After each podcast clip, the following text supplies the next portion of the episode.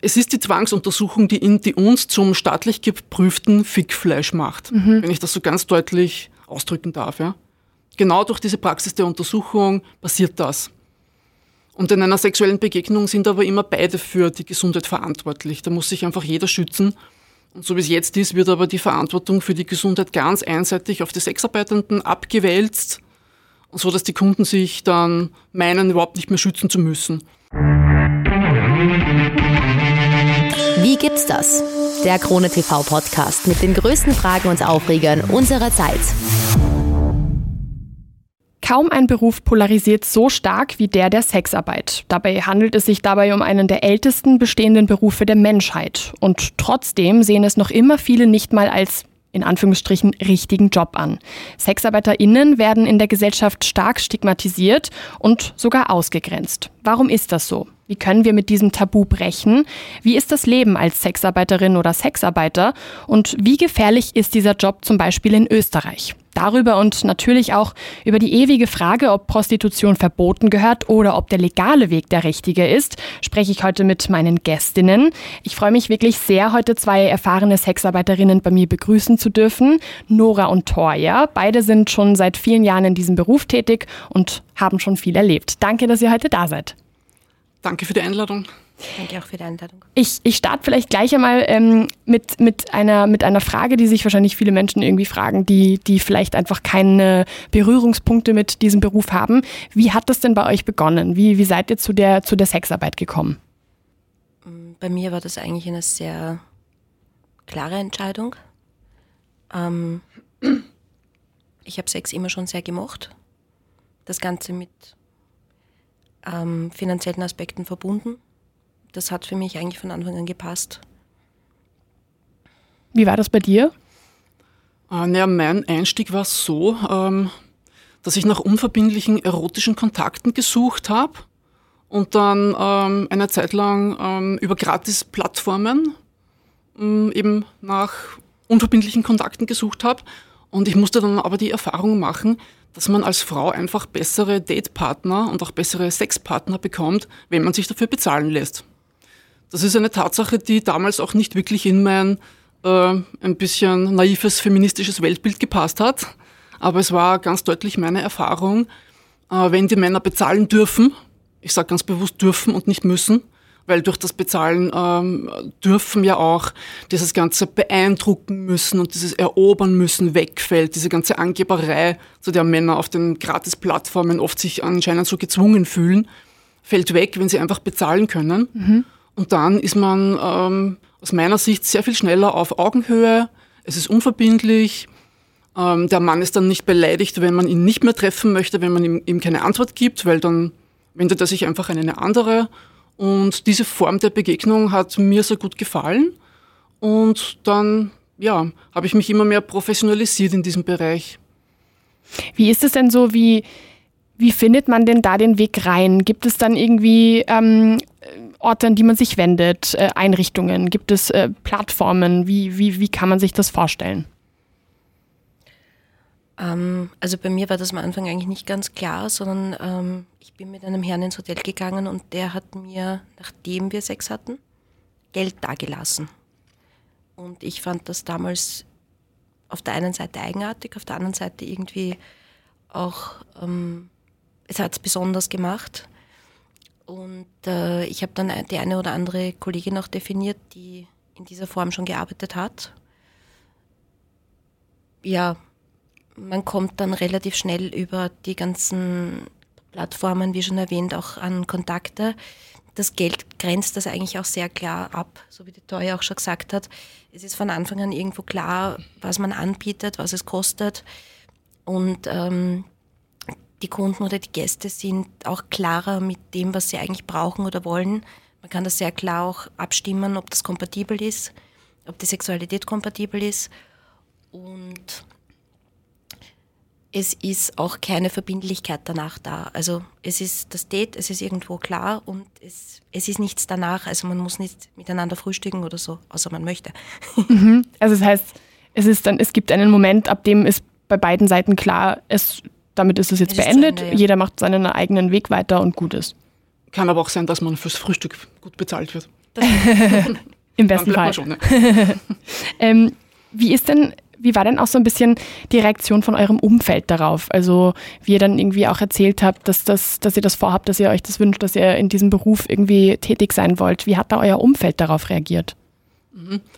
Ähm, es sind alle Katastrophen ausgeblieben, die man befürchtet. Also ich habe sehr schnell für mich entschieden, dass ich vollkommen geoutet leben möchte.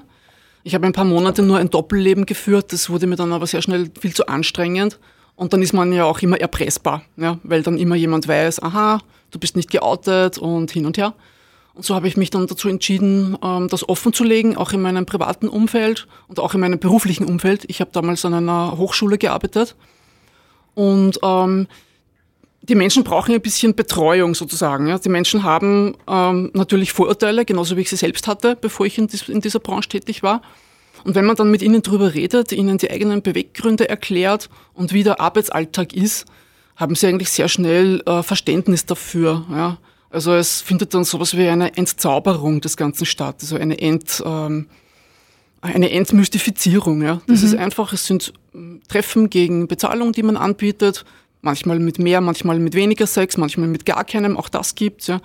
Also es ist bei weitem nicht so, dass so viel gevögelt wird, wie man immer denken würde. Ja. Das ist auch so ein großes ähm, Missverständnis, was es auch gibt. Ähm, ja, und es wird auch in meiner Familie niemand angefeindet. Das ist allgemein bekannt, auch in der, in der Schule meiner Kinder.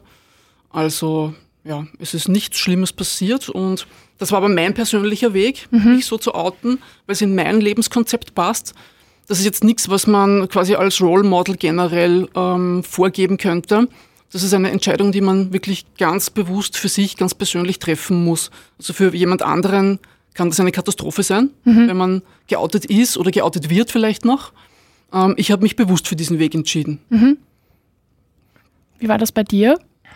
Mein Outing hat ein bisschen länger gedauert. Ich meine, ich habe nie wirklich ein großes Geheimnis daraus gemacht. Ich habe es aber jetzt nicht unbedingt jeden am Anfang auf die Nase gebunden. Grundsätzlich ähm, habe ich festgestellt, dass es ähm, mit Klarheit in meinem Umfeld das Leben einfach wesentlich einfacher ist. Also ich will, wenn ich über meinen Tag erzähle, bei einer Freundin genauso erzählen können, wie mein Tag war, wie ihr Tag im Büro. Also für mich ist es heute ganz normal und ist auch über die Jahre immer normaler geworden. Die Vorteile haben sich auch bei mir und meinem Umfeld sehr stark abgebaut. Das einzige Problem, was ich dabei gesehen habe, die Leute, die einen persönlich kennen, die nehmen dich dann in deiner ganzen Person wahr, wie du halt bist und sagen, okay, bei dir ist es ja so und normal, mhm. bei anderen aber nicht, aber es gibt nicht die anderen. Es ist, es ist immer dasselbe, es ist immer der gleiche Job. Also diese Vorstellung, die in den Köpfen von manchen Leuten drinnen ist, die existiert so am Rande oder nicht. Weil es ist immer dieser starke Aspekt, alles ist sehr plüschig, alles ist so ein bisschen auf Sex and Crime. Man kann sich irgendwie nicht vorstellen, dass die Sexarbeiterin das Kind in denselben Kindergarten bringt um, fünf, um 8 Uhr in der Früh, bevor sie dann statt ins Büro halt ins Bordell geht. Mhm. Das sind so Aspekte, die Leuten nicht klar sind, aber wir sind überall, also in der U-Bahn, Nachbarn, es ist ganz normal, wir sind ganz normale Menschen und das wird nicht immer von den Leuten so wahrgenommen. Mein Umfeld hat dann halt gesagt, ja, ich bin halt anders, aber ich bin nicht anders. Es ist jeder bei uns gleich. Du hast jetzt schon, du hast jetzt schon ähm, ein Wort benutzt, was äh, was normal, du hast, also das war das normal, was auch sehr, sehr normal ähm, ähm, ist, aber was ja viele Menschen eben nicht als etwas in Anführungsstrichen Normales irgendwie sehen, nämlich euren Beruf und, und, und, und euer Leben und eure, ähm, eure Lebensart, sage ich jetzt auch einmal.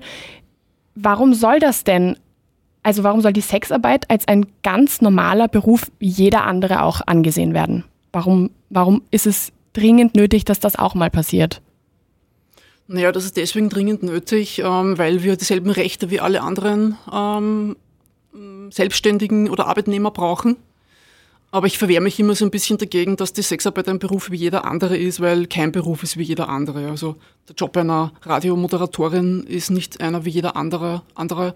Und ein Pilot ist auch kein Beruf wie jeder andere. Also das trifft wahrscheinlich für keinen Beruf zu. Jeder Beruf hat seine spe speziellen ähm, Inhalte eben.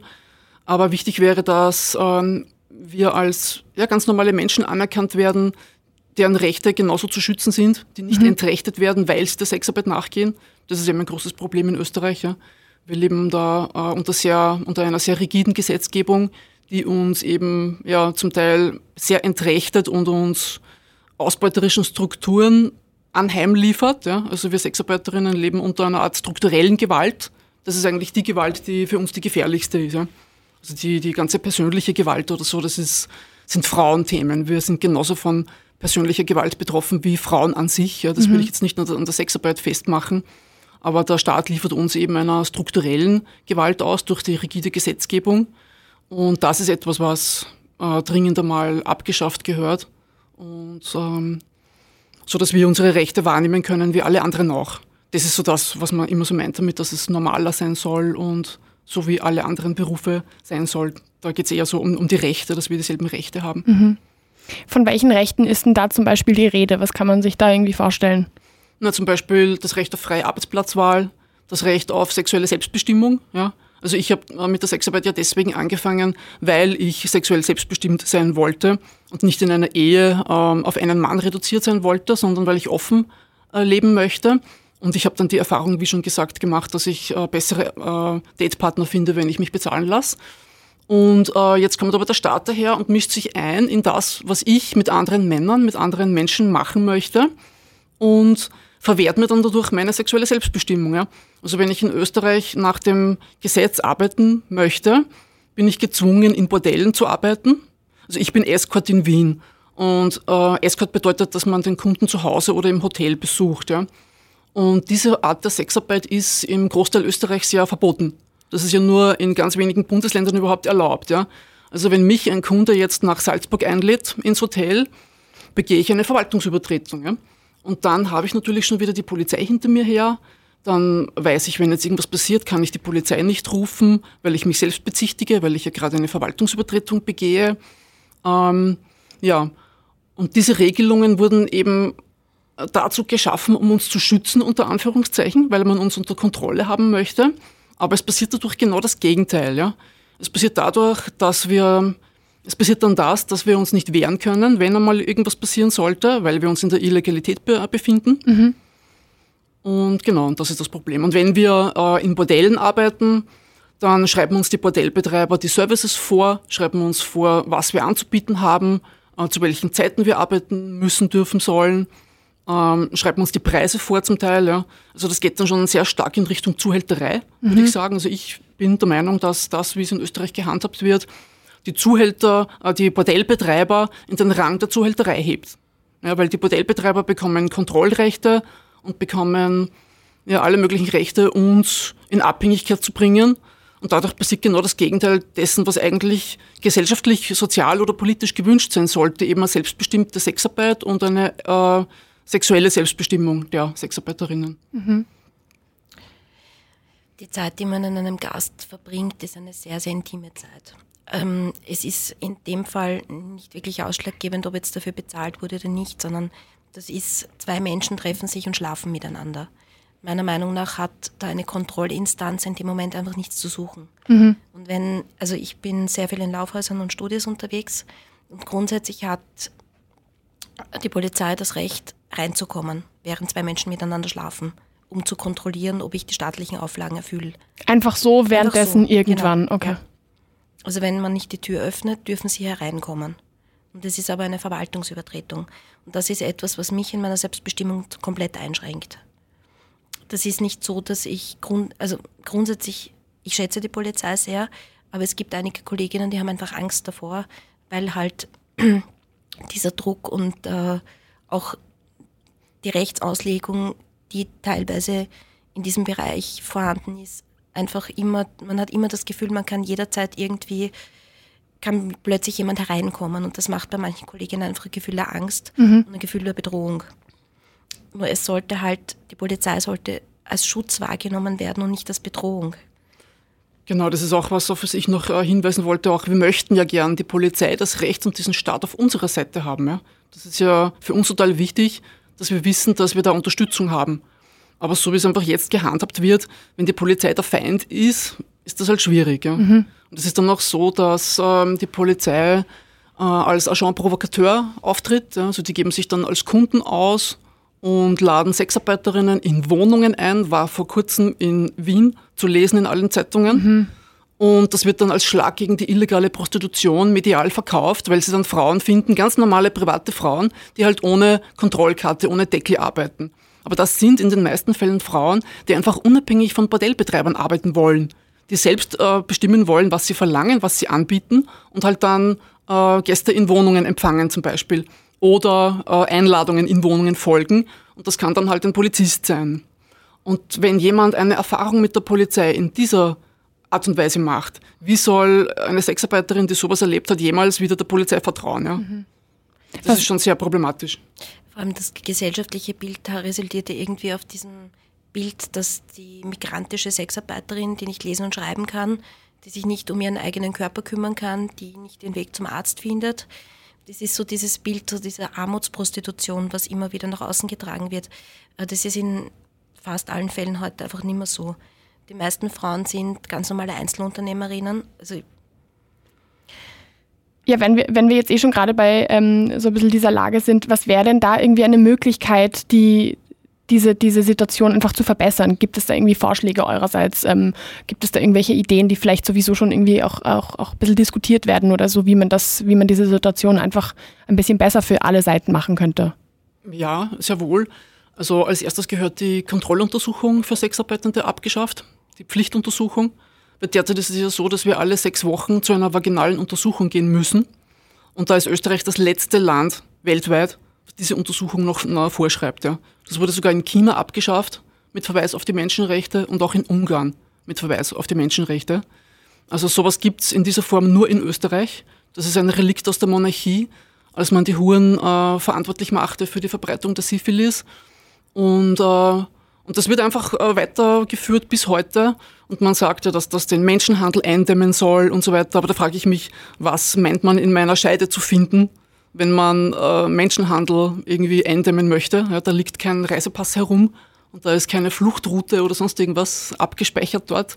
Also das ist rein, da geht es nur um, äh, um, um, um Einschränkung und, und Kontrolle der weiblichen Sexualität. Ja. Ich muss mich so einer, so einer peinlichen Untersuchung unterziehen, alle sechs Wochen, um legal zu sein. Und wenn es angeblich um die Volksgesundheit geht, wie sie immer wieder heißt, ja, das wird immer so argumentiert, wir brauchen die Pflichtuntersuchung, weil das ein Schutz für die Volksgesundheit sein soll, dann ist ja sehr klar, sehr entlarvend eigentlich, äh, dass man die Huren äh, für schädliche Elemente für diese Volksgesundheit hält und wie stigmatisierend das dann eigentlich ist. Ja? Mhm. Ja, es gibt von 2019 zum Beispiel eine Gesundheitsfolgenabschätzung, die ist auch äh, im Internet verlinkt auf der Seite vom äh, Bundeskanzleramt, wo festgestellt wird, dass es keine gesundheitlichen Vorteile gibt, weder für Sexarbeiterinnen noch für Freier, dass man sich alle sechs Wochen untersuchen lässt. Also kein Mensch weiß eigentlich, Warum wozu das wir so das ist. eigentlich äh, brauchen. Das ist nur ideologisch überformt, was da immer dann argumentiert wird mit äh, Volksgesundheit und Menschenhandel und so weiter. Ja, das habe ich auch gelesen, eben ähm, als ich halt mich ein bisschen eingelesen habe und auch wie einfach die rechtliche Lage in Österreich ist, da, da war das auch irgendwie, man hatte so ein bisschen das Gefühl, dass, dass das irgendwie als etwas angegeben wird, was, was lobenswert ist, was, was, was Gutes ist, so vielleicht sowas, was progressiv irgendwie gelten soll, nämlich dass eben alle sechs Wochen diese Untersuchungen, ähm, man sich diesen Untersuchungen unterziehen muss und, mhm. und da, das hätte mich halt eben nämlich auch interessiert, wie, wie das dann einfach, wie das dann abläuft. Also alle sechs Wochen, wenn ich denke mir, ich gehe, weiß ich nicht, im besten Fall jedes halbe Jahr zum Arzt so und, und bin dann eigentlich sogar wahrscheinlich unter den Leuten, die das halt schon häufig tun. Und das ist, das ist schon mühsam. Also ich meine, es ist ja, ja, man muss das ja auch einplanen, man muss einen Termin machen und, und, und. Ähm, wie, wie, wie kann man sich das denn vorstellen? Wie ist das denn in der Realität? Ist, kommt da irgendwer, der das dann kontrolliert oder muss man dann irgendwo zum Gynäkologen gehen oder gibt es bestimmte Einrichtungen oder ja. ist das wurscht? Das wird grundsätzlich vom Gesundheitsamt gemacht. Per se sind die Gesundheitsämter nicht schlecht. Also sie, sie sollten eigentlich niederschwellig erhalten bleiben für Sexarbeit. Das Problem ist, der Zwang, im sechswöchigen Rhythmus hinzugehen. Und das Problem ist, es, eines der Argumente ist ja, dass man sie braucht, damit man Menschenhandel und Ausbeutung verhindert.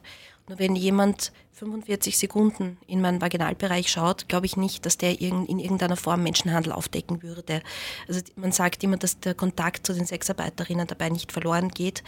Nur das ist ein höchst unangenehmer Termin. Ähm, das Problem dabei ist, es wird nicht beraten, es wird nicht befundet, sondern es wird rein auf STI, also auf vier Geschlechtskrankheiten geprüft. Man hat nicht die Möglichkeit, sich irgendwie dorthin zu wenden, wenn man selbst eine Notwendigkeit fände dabei.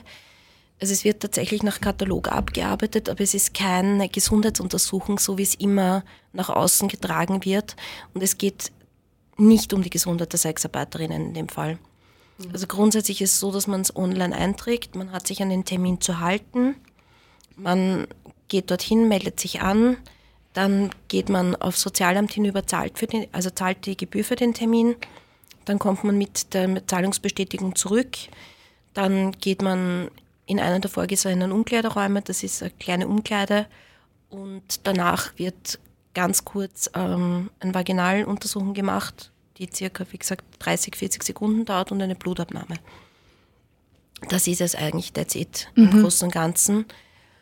Ähm, ich kann dazu nicht mehr sagen, außer dass die Situation am Gesundheitsamt selber schwierig ist, weil immer wieder Leute draußen stehen, die mal eine Sexarbeiterin sehen wollen. Es gibt Gaffer, es gibt Leute, die uns beobachten, es gibt Leute, die komisch reagieren, wenn wir auf Sozialamt drüber gehen, die so Untersuchung zahlen. Mhm. Das geht ja auch mit einem Zwangsouting in der Öffentlichkeit einher. Das mhm. müssen wir auch einmal bedenken. Also manchmal stellt sich die Schlange von Sexarbeiterinnen bis, bis nach außen an und da gibt es dann Leute, die Fotos machen, die stehen bleiben, weil man weiß, jede, die dort steht, ist eine Hure. Nicht? Und da kann man dann schauen und sich lustig machen und so weiter.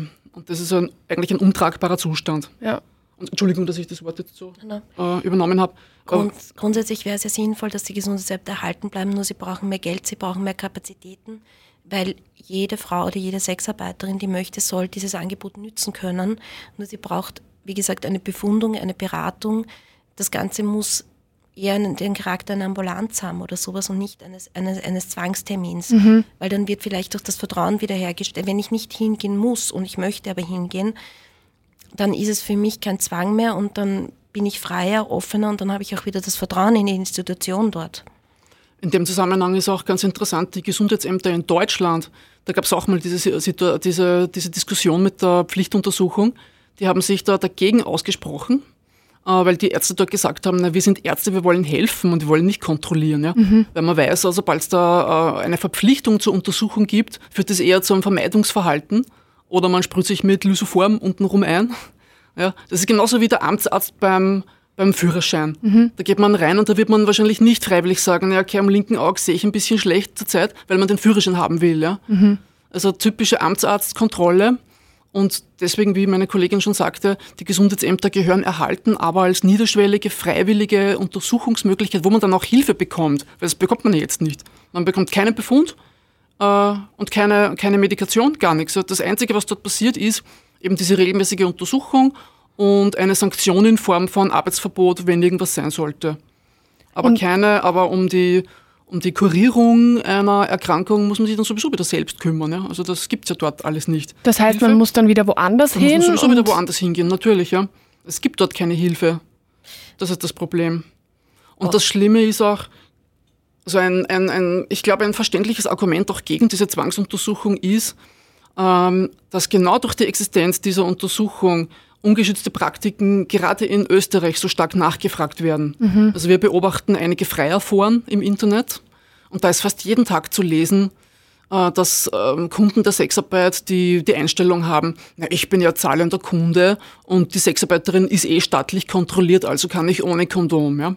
Okay. Also das ist wirklich, ähm, ähm, es ist die Zwangsuntersuchung, die, die uns zum staatlich geprüften Fickfleisch macht, mhm. wenn ich das so ganz deutlich ausdrücken darf. Ja?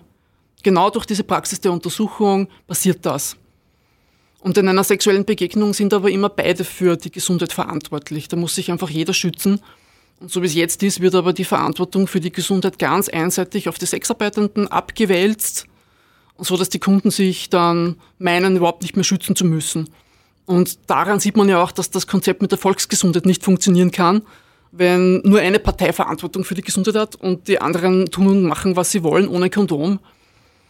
Mhm. Also es gehört dringend wieder dorthin gerichtet, dass jeder auf sich schaut, sich jeder mit einem Kondom schützt, so gut es geht, dann ist auch allen am besten geholfen. Das heißt, ihr schlagt eher vor, dass das, dass das einfach eine persönliche Entscheidung für jeden selber ist.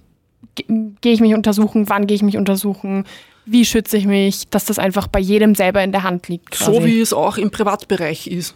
Also wenn es angeblich um die Volksgesundheit ginge, dann müsste ich ja theoretisch diese Untersuchung auch für alle sexuell Aktiven vorsch vorschreiben. Also wenn ich rein aus meiner eigenen, wenn ich auf meine Biografie blicke, ich bin jetzt doch schon äh, äh, nicht mehr in meinen 20ern, aber wenn ich an meine, meine 20er zurückdenke, habe ich da sicher weniger privat auf meine Gesundheit geschaut wenn ich ausgegangen bin und dann hin und wieder mit One-Night-Stands mit irgendjemandem im Bett gelandet bin. Oft war dann Alkohol im Spiel am Wochenende und so weiter. Und äh, das passiert mir jetzt nicht mehr als erfahrenere Sexarbeiterin. Ja. Ich glaube, dass wir aufgrund unseres Berufs ein ganz anderes Gesundheitsbewusstsein haben und dass wir ein ganz anderes Hygienebewusstsein haben. Also wir schauen natürlich viel stärker drauf, weil wir es natürlich beruflich machen. Ich denke, jeder, der einen Beruf ausübt, ist irgendwann professionell in der Handhabung und Ausübung seines Berufs. Das ist gerade halt bei uns sehr stark der Fall. Dennoch, so wie meine Kollegin schon gesagt hat, wenn zwei Menschen miteinander schlafen, ist genauso wie Verhütung, genauso wie Hygiene, genauso wie, dass man sich nicht mit Geschlechtskrankheiten ansteckt. Es ist immer Sache beider Parteien. Und ich sehe es bei der Anbahnung sehr oft, also gerade im, im Studiebereich ist es dann oft so, dass wenn gefragt wird, ist ein Service ohne Kondom möglich, was bitte schön jedem selbst zu überlassen ist, was er da tut oder nicht tut. Äh, und bei mir ist es definitiv nicht der Fall. Also ich biete keinen kein Service ohne Kondom an. Und dann kommt die Frage, ja, du hast ja eh eine Gesundheitskarte, warum machst du da nicht ohne? Ah ja, okay. Also es ist immer die Rechtfertigung, dass ich ja eh geprüft und kontrolliert bin. Mhm. Nur das ist für mich nicht relevant, weil in sechs Wochen kann viel passieren. Und ich schütze mich persönlich lieber selbst. Die meisten Kunden, also viele Kunden sind auch sehr vernünftig, aber einige sind es halt nicht, weil für die ist das halt dadurch, dass wir zertifiziert sind, quasi staatlich, ist für die dann irgendwie klar, dass es eine sehr einseitige ähm, eine sehr einseitige Aufgabe ist, dar darüber nachzudenken, mhm. dass man gesund ist oder nicht. Nur wenn, wenn tatsächlich einmal sich eine Sexarbeiterin anstecken sollte, na, woher hat sie es denn? Sie hat es von einem Kunden. Also mhm. nicht so, dass es kommt ja auch irgendwo her. Es kommt nicht angeflogen. Genau. ja. Jetzt hast du ja vorhin auch schon ähm, äh, über Forschungsergebnisse irgendwie gesprochen, beziehungsweise irgendwie, dass es auch gar nicht, dass es, dass es keine Zahlen gibt, die belegen, dass einfach Sexarbeitende irgendwie äh, öfter an, an sexual übertragbaren Krankheiten irgendwie ähm, erkranken. Was ich zum Beispiel spannend finde, warum auch das Thema sehr, sehr groß und sehr, sehr wichtig ist, dass das eben, also oder das Thema eher die Frage eben, ob ähm, Sexarbeit entkriminalisiert gehört, ob das legalisiert gehört, ob, ob das einfach etwas äh, ein, ein, als Beruf irgendwie so auch behandelt werden soll von allen Seiten, wie jeder andere Beruf auch, auch wenn jeder andere Beruf, wie wir ja vorhin schon gesagt haben, natürlich seine Eigenheiten hat. Ähm, da gibt es zum Beispiel eine WHO-Studie, also von der Weltgesundheitsorganisation, die tatsächlich an dieser Stelle be belegt, sage ich jetzt mal, dass das auch irgendwie mit HIV-Infektionen auch wirklich korreliert. Also dass zum Beispiel, wenn man Sexarbeit entkriminalisiert, also legal macht quasi, ähm, dass es tatsächlich zu einer Sen äh, Senkung bei diesen HIV-Infektionen kommt, nämlich um satte 46 Prozent, also wirklich, wirklich hoch. Warum liegt denn das? Also was hat denn das mit, mit Entkriminalisierung zu tun? Warum, warum ähm, geht das einher? Na, grundsätzlich ist es so, wenn ich selbstbestimmt, eigenverantwortlich meinen Beruf ausüben darf, wenn ich ausreichend mit Rechten ausgestattet bin in meinem Beruf, wenn ich keine Angst haben muss in meinem Beruf, wenn ich ein gesundes Körperbewusstsein, ein gesundes Selbstbewusstsein habe, dann arbeite ich eigenverantwortlicher und ordentlicher und grundsätzlich schütze ich mich auch besser. Wenn ich von allen, so wie es, wenn, wenn in einem Land zum Beispiel Sexarbeit äh, verboten ist, man im Untergrund arbeitet, man immer Angst haben muss, immer mit dem Gefühl der Angst irgendwo hingeht, macht das Ganze erpressbarer. Man muss immer das Gefühl haben, der Kunde kann vielleicht die Polizei rufen, ich kann vielleicht Konsequenzen aus meinem Handel haben. Das ist etwas, was nicht im Selbstbewusstsein stärkt, das ist nicht etwas, was im Körperbewusstsein stärkt, sondern das ist wieder etwas, wo das Gefühl der Angst vorherrscht. Wenn ich als gesunde, selbstbewusste Frau, selbstdenkende, selbstentscheidende Frau an diesen Job herangehe, natürlich arbeite ich sicherer, natürlich arbeite ich körperbewusster. Also ist das eigentlich eine ganz logische Folge. Je mehr Rechte ich habe, desto weniger werde ich irgendwo Krankheiten ausgesetzt sein, weil ich mir dessen bewusster bin, Gewalt von Kunden ausgesetzt sein, Gewalt vom Staat ausgesetzt werden. Rechte macht uns stärker und Rechte macht uns weniger angreifbar. Ich umschreibe das immer ganz gern mit dem Begriff der Verhandlungsposition. Ich glaube, das bringt es ganz gut auf den Punkt. Äh, wenn ich nicht kriminalisiert bin, wenn ich weiß, dass ich diesen Staat ganz normal auf meiner Seite habe, so wie jede andere Frau auch, dann kann ich dem Kunden ja ganz anders gegenübertreten, als wenn ich im Dunkeln schnell, schnell in ein Auto einsteigen muss, nicht gescheit schauen kann, wer da sonst noch aller drin sitzt, ja, ob da irgendwas Gefährliches im Auto ist. Weil so ist das in Ländern eben, wo es stark, noch stärker kriminalisiert bis hin zu verboten ist oder illegalisiert ist. Da bleibt keine Zeit für Kundenscreening, ja, sondern da muss alles ganz schnell gehen und man hat eine ganz geschwächte Verhandlungsposition den Kunden gegenüber. Äh, und umso, was auch noch hinzukommt, ähm, das zieht immer so einen Rattenschwanz hinter sich her, umso kriminalisierter es ist, auch für die Kunden. Es gibt also Länder mit, mit äh, reiner Kundenkriminalisierung. Umso mehr äh, müssen die Kunden ja ihre Identität verschleiern. Also die kontaktieren uns dann nur mehr mit irgendwelchen äh, Wegwerf-E-Mail-Adressen, sodass man keine Chance mehr hat, im Vorfeld schon herauszufinden, wer das ist. Und wenn das aber äh, legal und entkriminalisiert und ein anerkannter Beruf ist, dann werden wir von den Kunden auch so kontaktiert, dass wir schauen können, wer ist diese Person, mhm. was gibt es zu dieser Person im Internet, ja. Und das ist immer sehr, ein sehr angenehmes Arbeiten, wenn ich so eine Einladung zum Beispiel bekomme von jemandem, der sich schon in der Anfrage outet als XY, wo man dann auch äh, im Internet etwas, etwas findet darüber. Und das, erfordert, das ermöglicht dann sicheres Arbeiten, äh, eine Verhandlungsposition auf Augenhöhe mit dem Kunden und klar, dass ich dann viel besser auf mich aufpassen kann, dass Sexarbeiterinnen dann ähm, ja, äh, viel besser ihre Interessen vertreten können, viel besser äh, geschützte Praktiken durchsetzen können auch, als wenn wir so kriminalisiert sind und die Kunden äh, so quasi über uns drüber fahren können, ja. Wie, wie steht es denn um die Sicherheit allgemein für Sexarbeitende in, in Österreich? Wie, wie kann man die Lage irgendwie so ein bisschen beschreiben? Ich glaube, das ist nicht viel anders wie im Privatbereich auch meine, grundsätzlich, es gibt hin und wieder Fälle von häuslicher Gewalt bei uns, genauso wie bei anderen Frauen. Das, was uns ein bisschen angreifbarer macht, ist eben diese Kontrolliertheit, die vom Staat ausgeht, dass man, es ist eher strukturelle Gewalt, die uns betrifft, dass eben der Kunde sich dann Unsafe-Praktiken uns gegenüber unter Umständen durchsetzen möchte, dass wenn tatsächlich einmal Gewalt passiert, dass das Vertrauen zur Polizei nicht so hoch ist, dass viele Kolleginnen einfach nicht zur Polizei gehen, weil das Vertrauen fehlt. Ja, und die, ja, die strukturelle Gewalt und wie rechtlich mit uns umgegangen wird, ähm, das ist so die Basis dafür, dass auch Kunden manchmal respektlos uns gegenüber sind oder die, die Allgemeinheit, ja, weil ähm, die Botschaft vom Staat so ist, mit denen kann man eh so umgehen. Mhm. Die, die, die Sexarbeiterinnen, die, die kann man eh entrechten. Die kann man zu einer menschenrechtsverletzenden Zwangsuntersuchung zwingen. Und ja, natürlich denken sich dann manche einfachen Geister, na gut, mit denen kann man es eh machen, mit denen kann man eh umgehen, wie man will. Also da führt irgendwie eins zum anderen. Und vor kurzem durfte ich auch lesen, auch wieder in einem Freier-Forum, dass ähm, wenn jemand sexuelle Dienstleistungen anbietet, verliert diese Person automatisch das Recht auf Persönlichkeitsrechte, also das Recht auf Schutz ihrer oder seiner Persönlichkeitsrechte. Mhm. Das ist so ein typisches Phänomen, das bringt so gut auf den Punkt ähm, auf meiner Sicht, aus meiner Sicht. Also uns werden die Persönlichkeits- oder Menschenrechte entzogen durch diese ganze Praxis der Zwangsuntersuchung und der polizeilichen Registrierung. Und das schafft ein Klima, was dann manche dazu äh, bringt, zu meinen, wir äh, einer Sexarbeiterin, die hat sowieso keine Persönlichkeitsrechte. Da darf man dann auch in freier Form alles Intime ausplaudern über diese Person. Und das ist dann schon sehr menschenverachtend. Ja? Und ich glaube, daran sieht man sehr deutlich, wie das Hand in Hand geht.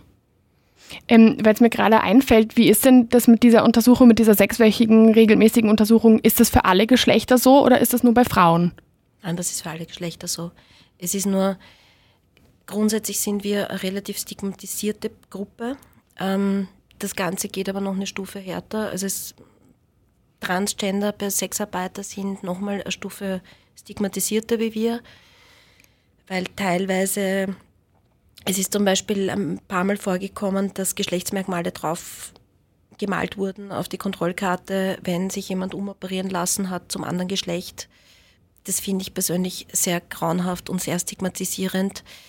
Es ist auch so, dass ähm, Transgender-Personen oder Personen, die zum Beispiel jetzt aus China kommen, teilweise in Laufhäusern in den Zimmern mehr zahlen. Das ist, wenn, wenn das Zimmer unter Umständen besser ausgestattet ist und es unterscheidet sich gleich 55 oder 100 Euro, ist das ja kein Thema. Nur es gibt Häuser, wo halt 1200 Euro Wochenmiete für Frauen ist und dann halt 2000 Euro Wochenmiete für eine Transgender-Person mit dem Argument, die verdienen ja mehr. Nur wenn es am Verdienst gemessen wird, dann ist, kommt, drückt das ein, den Betreiber halt wieder ein bisschen in diese ausbeuterische Rolle, wenn man dann halt am Umsatz mitverdient oder an der Menge mitverdient von dem, was der Sexarbeiter oder die Sexarbeiterin verdient. Und das ist nicht richtig, weil die Regeln müssen für alle gleich sein.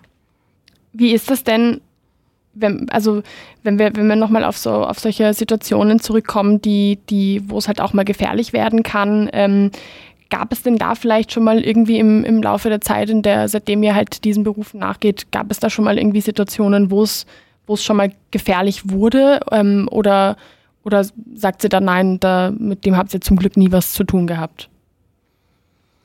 Ähm, es war bei mir so, äh, bevor ich äh, Geld verlangt habe, habe hab ich ja versucht, über Gratis-Plattformen ähm, unverbindliche Erotikkontakte zu finden.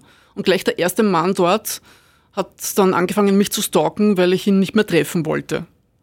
Ja, also weil er dann so narzisstisch gekränkt war, dass eine Frau zu ihm Nein sagt mhm. oder ihn nicht mehr treffen möchte, ihm keine Antwort mehr gibt. Und er hat mich dann zu stalken begonnen. Und sowas ist mir in der Sexarbeit noch nie passiert, weil da die, äh, die Fronten von vornherein geklärt sind und das alles äh, mit der Bezahlung ein bisschen distanzierter macht. Also, ja. Mhm. Der Kunde weiß von Anfang an, was es kostet. Er weiß von Anfang an, welches Service man anbietet. Das heißt, die, die sexuellen Grenzen, die finanziellen Grenzen sind von vornherein bei uns ganz klar abgesteckt. Und dadurch, dass es ein bezahltes Date ist, wie die Tor eben schon erwähnt hat, ist das, hat das einen Anfang, das hat ein Ende und das Ganze ist in einem sehr abgegrenzten Bereich. Also wenn jemand in dem Fall dann Grenzen überschreitet, kann er nie behaupten, dass er das nicht gewusst hat, weil wir stecken die Grenzen ganz stark ab. Und das hilft auch, das bringt auch ja. sichtlich was. Eine Form von Gewalt, ähm, der ich schon manchmal ausgesetzt war, war so Hass im Netz, aber dann eher von Feministinnen. Wenn man dann als Kapo-Frau bezeichnet wird, die sich an der Unterdrückung der, der, der noch Unterdrückteren erhöht oder so. Ja, also da gibt es dann ganz verquere Logiken irgendwie. Mhm. Ähm, also der Feminismus ist nicht unbedingt immer auf unserer Seite. Es gibt da feministische Lager, die die Sexarbeit gerne verbieten möchten und die uns dann immer gern zum, zum Schweigen bringen möchten. Ja. Und das merkt man dann auf Social Media oder in diversen Foren, dass man dann sehr stark angefeindet wird bis hin zu Shitstorms und ganz schlimmen äh, Beschimpfungen und Drohungen auch aus feministischem Lager. Das ist arg. Mhm. In diesen Bereichen gibt es dann auch immer zwei Möglichkeiten. Entweder man verdient an der Sexarbeit in ihren Augen oder man ist grundsätzlich ein Opfer. Aber ich, also ich fühle mich nicht als Opfer und die meisten meiner Kolleginnen hätte ich auch nicht so gesehen, weil die das alles sehr selbstbewusste, eigenständige Einzelunternehmerinnen sind. Also uns, uns grundsätzlich in diese, in dieses Silencing und diese Opferrolle hineinzupressen und uns keine Stimme geben zu wollen von vornherein, ist etwas, was ich schon als Gewalt in meinem Beruf mhm. empfinde. Also ganz klar als Gewalt.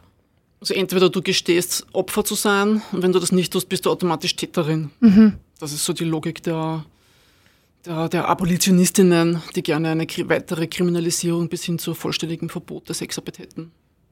Das heißt, in euren Augen ist das eine ganz klare Sache, dass, dass, dass Sexarbeit einfach global legalisiert gehört und Ende, keine, keine Widerrede quasi. Ja, es ist einfach so, Sexarbeit ist eine soziale Tatsache.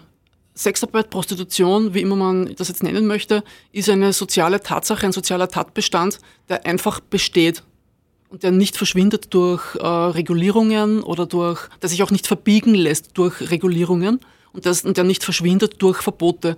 Das gibt es in allen Ländern, in allen Staaten, selbst dort, wo die Todesstrafe drauf steht.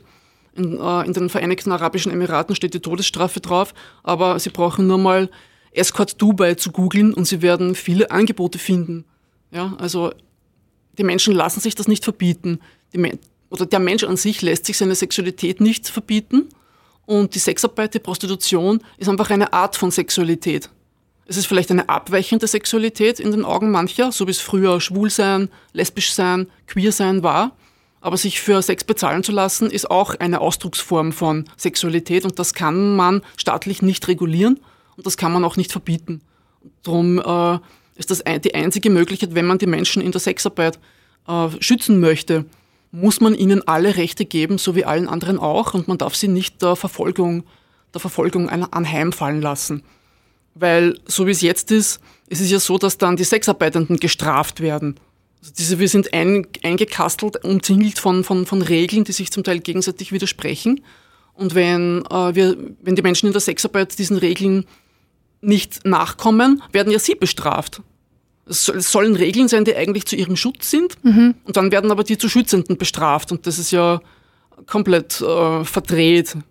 Ja, und daher wäre mein Ansatz weg mit all diesen stigmatisierenden Regelungen, Entregulierung. Die einzigen Regeln, die in einer sexuellen Begegnung gelten sollen, sind die der Sexarbeiterin. Und sonst keine eine Entkriminalisierung bedeutet ja auch, dass wir wieder mehr Vertrauen zur Polizei haben, sondern dass wir die, dass, dass manche der Kolleginnen dass die Polizei nicht mehr als Bedrohung sehen, sondern als Hilfeleistung, als Schutzorgan, wo man sich hinwenden kann. Also es würde auch zu den Behörden und zur Polizei und zu den Gesundheitsämtern einfach massiv das Vertrauen erhöhen. Man würde sich viel leichter tun, im Fall, wenn es tatsächlich zu Gewalt kommt, sei es jetzt häusliche Gewalt oder berufliche, dass man sich dorthin wendet, dass man die wirklich als Schutzorgan wieder empfindet. Und das wäre halt auch ganz wichtig. Und das sind halt alles Punkte, die mit der Entkriminalisierung automatisch einhergehen. Ich finde es halt sehr, sehr spannend, weil ähm, zum Beispiel eben auch an der Seite des Bundeskanzleramtes ähm, auch geschrieben wird, dass oder, oder dass die Prostitution beschrieben wird als ein besonders prekäres und ausbeutungsgefährdetes Arbeitsfeld. Also das ist jetzt wirklich eins zu eins die Worte übernommen. Ähm, wenn das aber so beschrieben wird, warum wird das dann trotzdem irgendwie so schwierig behandelt? Also warum, für, auf mich wirkt das jetzt so, ähm, als ob da irgendwie Personen sitzen und diese Regeln ähm, machen, die sich halt einfach nicht damit auskennen und die halt Richtig. halt einfach ihre eigenen äh, Bilder oder Stereotype oder was auch immer irgendwie mit reinnehmen. Wie könnte man das denn vermeiden? Grundsätzlich ähm, ich glaube nicht, dass in den Gremien Sexarbeiterinnen sprechen und ich glaube, dass das Leute sind, die als Experten gehandhabt werden, die noch sehr wenig bis keinen Kontakt zu Sexarbeiterinnen hatten. Das ist so eine typische Sache, man sollte mit uns sprechen, anstatt über uns zu sprechen. Und dieses gefestigte Bild in Österreich ist, Österreich hat immer so ein bisschen die Tendenz, alles, was schon mal so war, soll irgendwie so bleiben, weil man will halt nichts ändern, weil man will nirgendwo anecken. Und es ist natürlich politisch auch nicht besonders erwünscht, sich das auf die Fahnen zu heften, dass man sich jetzt mit Sexarbeit besonders beschäftigt. Das sind einfach eingefahrene Strukturen mit monarchischen Wurzeln, die von Leuten besprochen werden oder über uns entschieden werden, die in der Regel mit uns nicht allzu viel zu tun haben. Wenn man sich eingehender mit Sexarbeit und mit Sexarbeitenden beschäftigt, wenn man mehr mit NGOs zum Beispiel, es gibt äh, die, die LEFÖ oder Pia Salzburg, das sind alles Beratungsstellen, die sehr engen Kontakt zu Sexarbeitenden haben. Wenn man diese Personen, diese Gruppen, diese NGOs oder uns als Sexarbeiterinnen stärker einbindet, würde man auch ein bisschen ein anderes Bild von dem Ganzen haben. Das sehe ich auch sehr problematisch, dass die ganzen äh, Regelungen zur Sexarbeit immer von Leuten geschaffen werden, die mit der Sexarbeit nichts zu tun haben. Das sind immer branchenfremde Leute, die da die Regeln für uns machen. Und dementsprechend willkürlich sind diese Regeln und dementsprechend widersprüchlich sind sie. Äh, wenn man im internationalen Vergleich schaut, in, den, äh, in, in England zum Beispiel gibt es eigentlich keine Bordelle, sondern nur Terminwohnungen. Das ist äh, wieder bei uns verboten, weil man äh, mit dem Ziel, Selbstbestimmung äh, zu fördern, in England nur Sexarbeit in Wohnungen erlaubt und genau das ist aber mit demselben Argument bei uns verboten. Mhm. Also daran sieht man irgendwie ja, dass dieselben Gedanken manchmal zu komplett konträren Regelungen führen. Und ja, immer ohne die Einbindung von äh, Sexarbeitenden. Also die, die Sexarbeitenden werden immer eingeschränkt in dem, was sie tun dürfen. Genau. Und die, die die Regeln machen, sind ja auch die, die es kontrollieren. Und die, die eigentlich die Machtverhältnisse steuern. Und das sind in der Regel ja nicht die Sexarbeiter, sondern die Behörden. Und warum sollten die, wenn sie einen Machtbereich haben, daran etwas ändern? Wie gesagt, die Kommunikation mit uns selbst, mit den Sexarbeitern, mit denen, die an der Front sind, die, die das tagtäglich machen, wäre extrem wichtig. Es gibt dann so eine Art ähm, Regulierungseskalation. Die Soziologin Helga Amesberger hat diesen Begriff, äh, Begriff geprägt.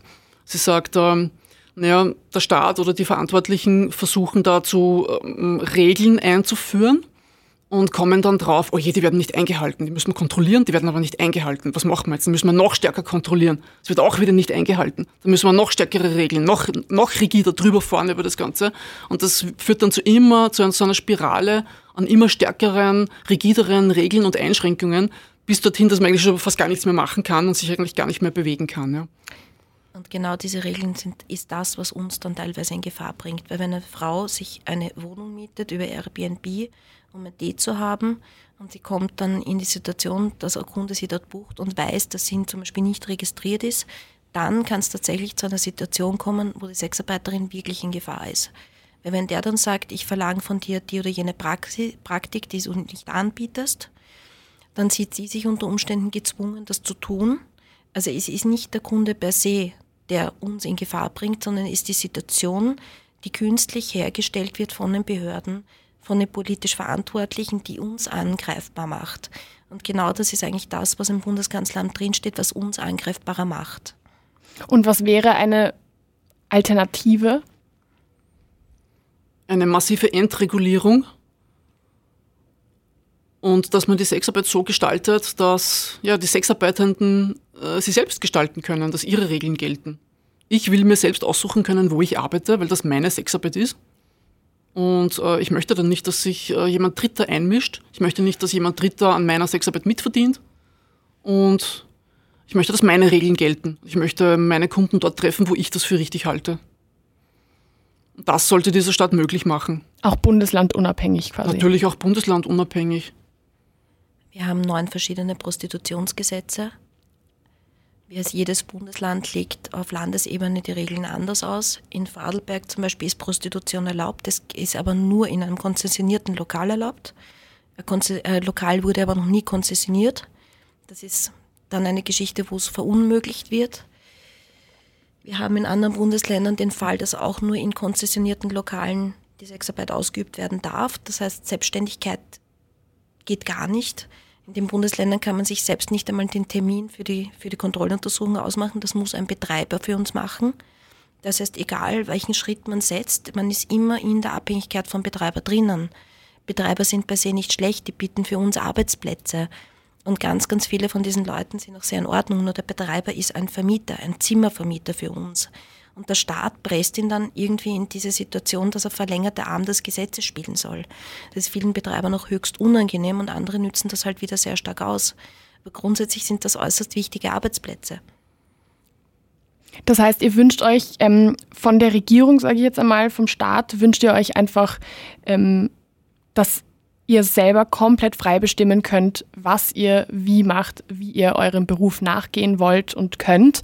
Ähm, was wünscht ihr euch denn von, ich sage jetzt mal, von der Gesellschaft? Das ist immer so ein, ein sehr, sehr allgemeiner Begriff, aber was, was wünscht ihr euch davon? Eine Wahrnehmung auf Augenhöhe.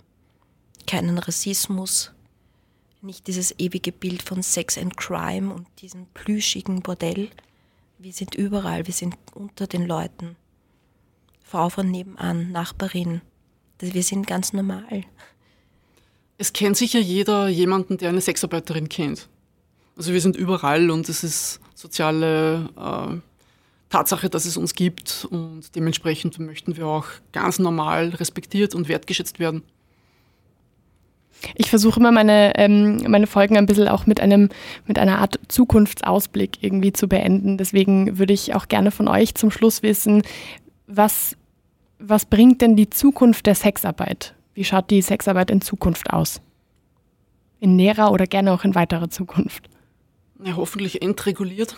nicht weiter kriminalisiert, so dass die Sexarbeiterinnen in eine Position kommen, wirklich ihre sexuelle Selbstbestimmung auszuleben. Frauen sollen die Möglichkeit haben, in Österreich ihre sexuelle Selbstbestimmung auszuleben, auch dann, wenn sie dafür bezahlt werden. Das soll ja kein Widerspruch sein. Ich möchte selbst entscheiden können, wann ich mit wem, wo, zu welchen Konditionen Sex habe. Ich möchte selbst darüber entscheiden können, was ich gern habe, was ich nicht gern habe, ob das kompatibel ist. Wenn das Ganze entreguliert ist, wenn ich meine Rechte kenne, mein, meine Kolleginnen ihre Rechte kennen, glaube ich, gibt es viel schönere und erotische Momente in der Sexarbeit in Zukunft, als es jetzt möglich ist. Dann sage ich vielen, vielen Dank für euren wirklich ähm, sehr spannenden und, und, und sehr, sage jetzt mal, augenöffnenden Einblick. Vielen, vielen Dank dafür. Vielen Dank auch auf, für eure Zeit und ich bin gespannt, ob und wie sich auch was ändern wird in Zukunft. Dankeschön. Danke, Dankeschön. danke, tschüss. Wie gibt's das? Der Krone TV Podcast mit den größten Fragen und Aufregern unserer Zeit.